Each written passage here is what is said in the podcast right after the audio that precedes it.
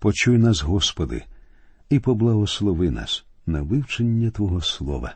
Амінь. Шановні друзі.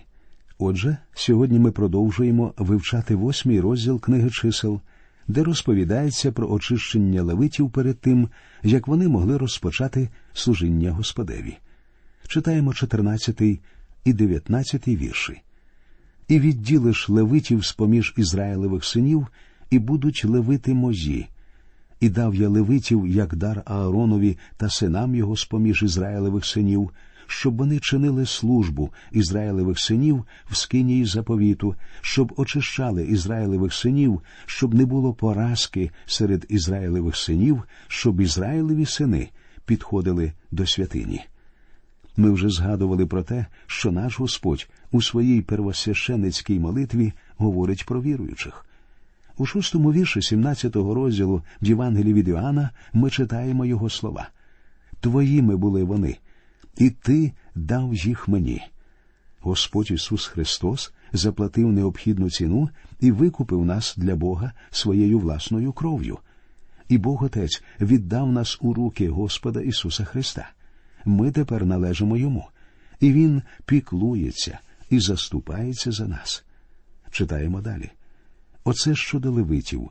Від віку 25 літ і вище ввійдуть вони до праці на службу скинії заповіту, а від віку 50 літ відійдуть від служби і не будуть уже служити, і будуть вони обслуговувати братів своїх у скинії заповіту, щоб виконувати сторожу, а служби не будуть робити.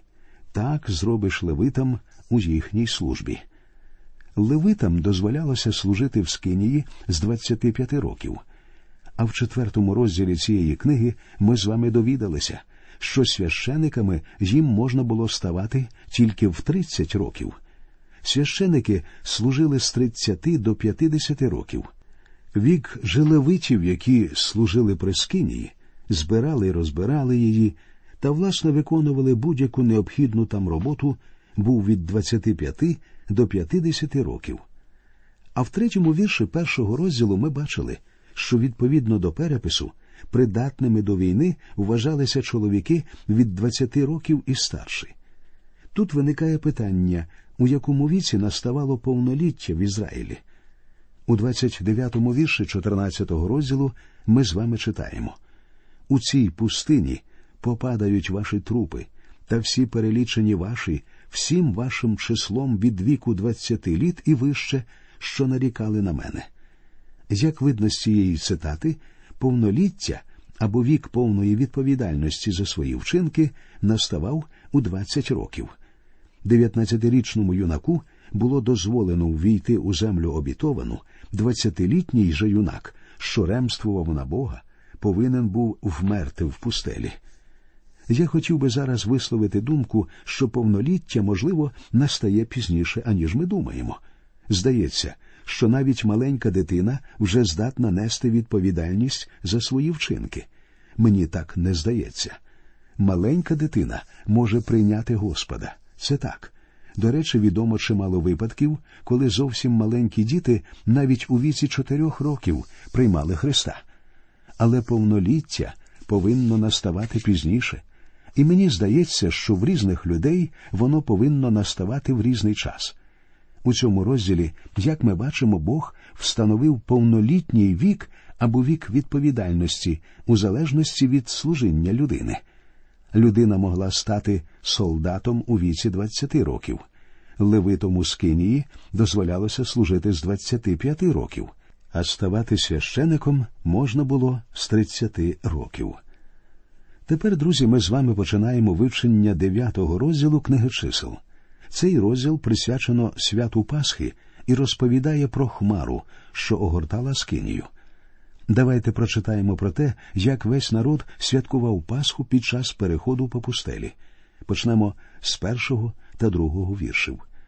І Господь промовляв до Моїсея в Сінайській пустині другого року по виході з єгипетського краю першого місяця, говорячи і нехай справлять Ізраїлеві сини Пасху в означений час. Отже, Ізраїль повинен був зробити Пасху в пустелі. і вони зробили її на другий рік після виходу з Єгипту. Під час здійснення Пасхи виникла проблема. Виявилося, що хтось опоганився дотиком до мертвого і не міг робити Пасху.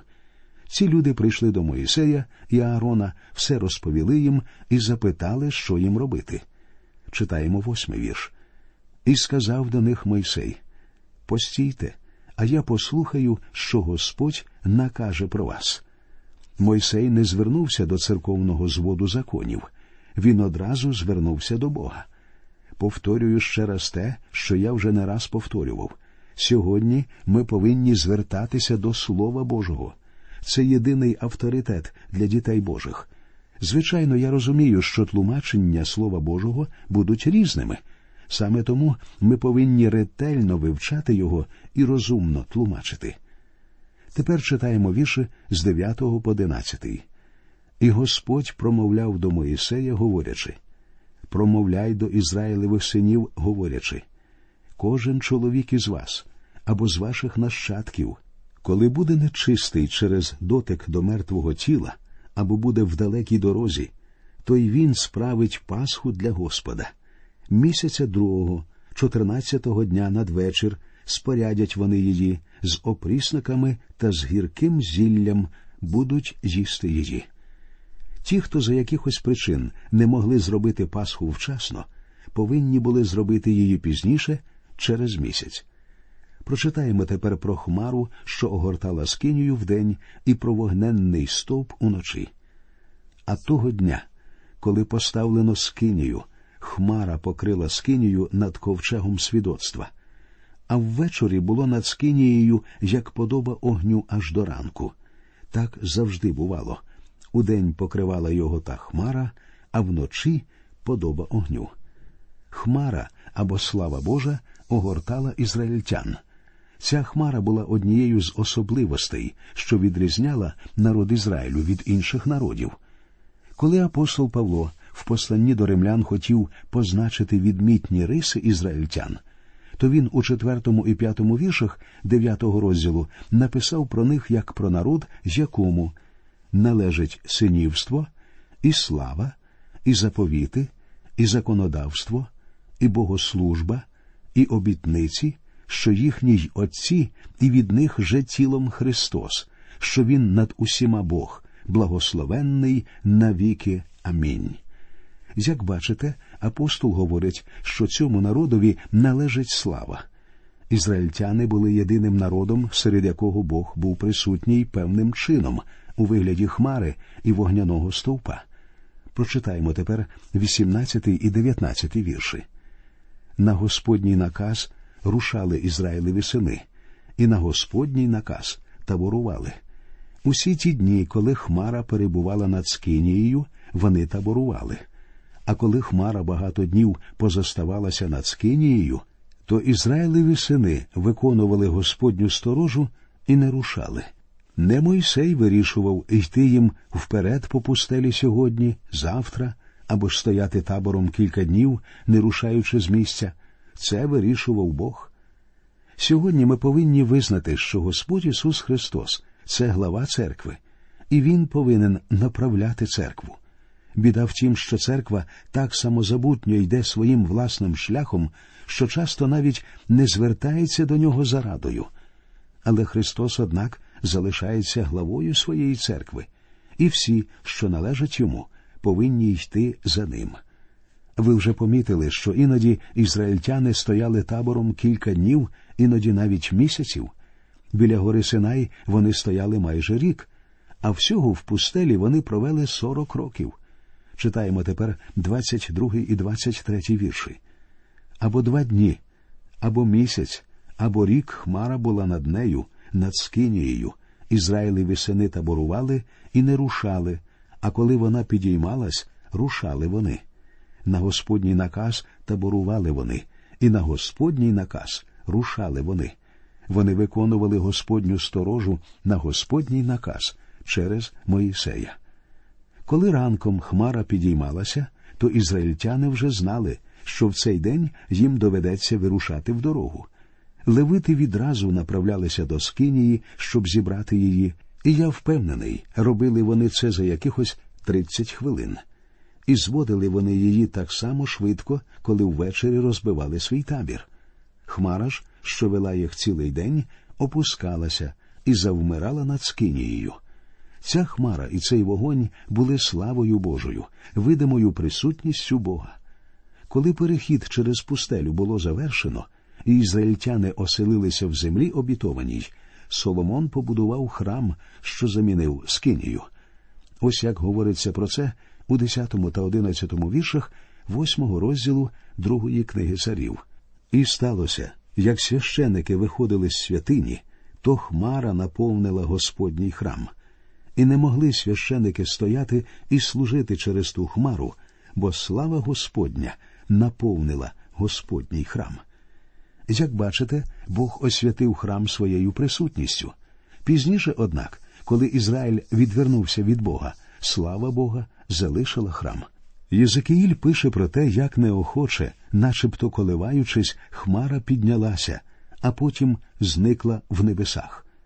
Апостол Іоанн написав про Ісуса Христа ми бачили славу Його. Однак під час першого приходу Христа Його славу бачили лише деякі, адже саме свою славу Він залишив на небі, коли прийшов на землю. Він залишив там не свою божественність, а свою славу. Коли Ісус знову прийде, то, як пише Євангелист Матвій, з'явиться знамення Сина Людського на небі. І я впевнений, що цим знаменням буде слава Божа. Христос повернеться на землю у всій своїй славі. Знамення це призначене буде вже не для церкви, а для світу. Нам не дано зараз бачити Бога, тому що Він присутній в нас самих у вигляді Святого Духа. Дух Святий живе сьогодні в кожному віруючому, і це чудова і радісна істина. А тепер, друзі, ми приступаємо до вивчення 10-го розділу книги чисел. Цей розділ розповідає про срібні труби, а також про порядок пересування ізраїльтян при переході через пустелю. Отже, перед нами останні приготування до переходу, інструкції з виготовлення двох срібних труб, і після цього, в одинадцятому розділі, почнеться сам перехід по пустелі. Читаємо перших два вірші. Господь промовляв до Моїсея, говорячи Зроби собі дві срібні сурми, куттям зробиш їх, і будуть вони тобі на скликання громади та нарушення таборів. Два це число свідчення, адже тільки свідчення як мінімум двох свідків є підставою для суду. Отже, ці дві срібні труби використовувалися для зняття Ізраїлю зі стоянки.